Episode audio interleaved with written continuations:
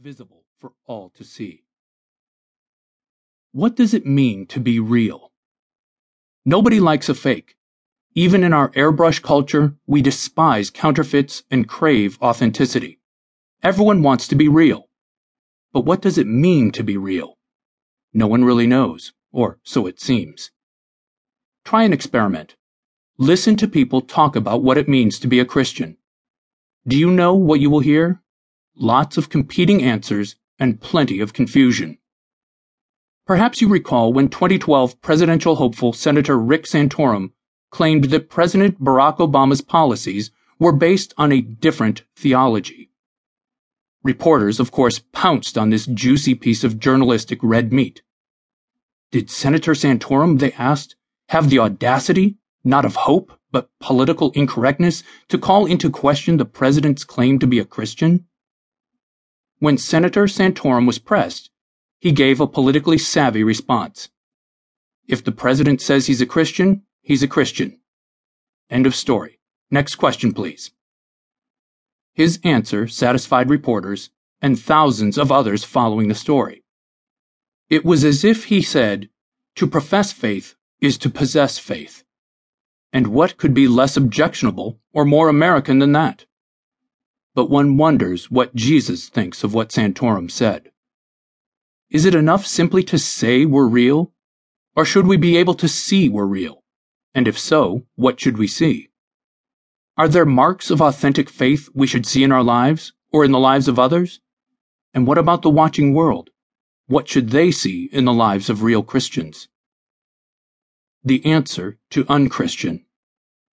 Now, more than a decade into the 21st century, the evangelical church faces huge challenges to its ministry and mission.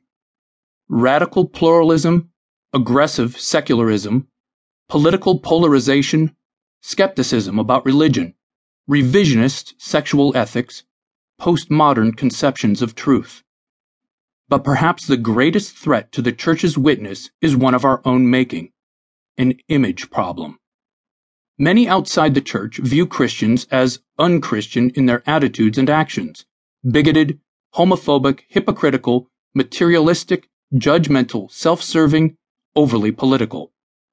Several years ago, David Kinnaman and Gabe Lyons showed this in their book Unchristian, which landed like a bombshell on a happy-go-lucky evangelicalism, causing many of us to do some serious soul-searching. The evangelical church's image problem doesn't bode well for its future. In fact, the data suggests that evangelical Christianity is declining in North America. Despite the church's best efforts to appeal to the disillusioned, we continue to see alarming trends. Droves of people, especially from younger generations, are leaving the church and don't plan to return. This has driven some to predict the end of evangelicalism.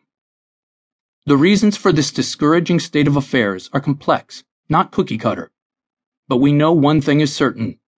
When Christians are confused about what it means to be real, the spiritual decline of the church will follow. In our increasingly post-Christian culture, where confusion about what it means to be real abounds, and where distrust of organized religion has reached an all-time high, the church needs to get real. We must clarify for ourselves and for a watching world what it means to live a life of authentic faith. That's why I've written this book, to provide Christians with a clear and compelling description of what it means to be real. My chief claim, although provocative, is simple. Real is something you can see.